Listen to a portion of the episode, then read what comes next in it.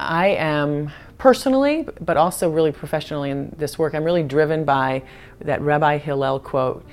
Um, and we just talked about it on Monday when we released a statement about the appointment of Stephen Bannon um, to special advisor to President elect Trump.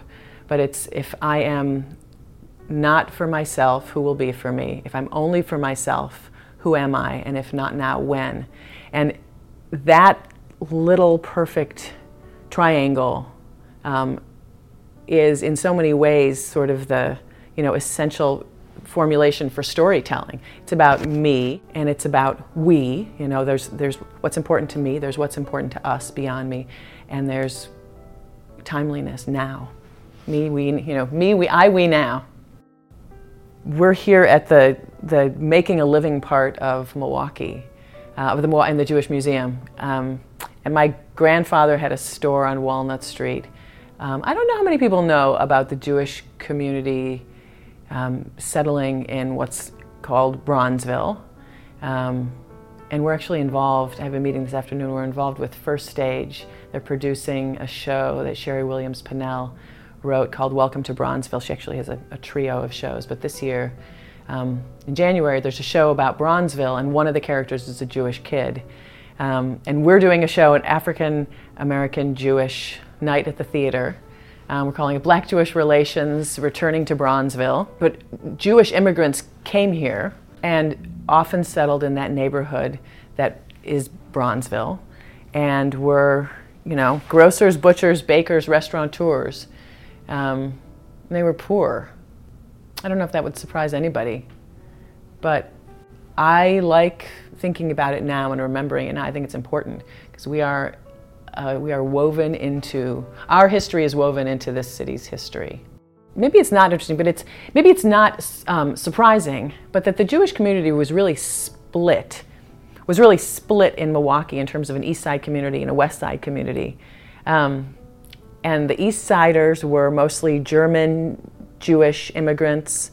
They were broad, this is broad brushes, but you know, sort of more genteel, um, you know, Western European. And then there were on the west side the more Eastern European immigrants who were, and then my family lived on the west side. You know, we played, my grandparents played cards all the time. and, um, and they were, you know, not educated till my father. Um, they didn't have formal education beyond high school. Um, there was a real split. I think that the community has, there's still a community on the west side, and some of it is, there's, it's still, but it's also a, a re, um, renewal in Sherman Park of a Jewish community there that is specifically around um, an Orthodox community. Um, and the rest of the, and there are Jews everywhere. Maybe that's what would surprise people, is that there really are Jewish people everywhere. And a lot of times they're hidden. And they're hidden because you know maybe it's not important to them to be Jewish, which is legit. Everybody gets to choose, um, or you know, have their identity. But also, I think there are people who intentionally don't talk about it, and we keep hearing.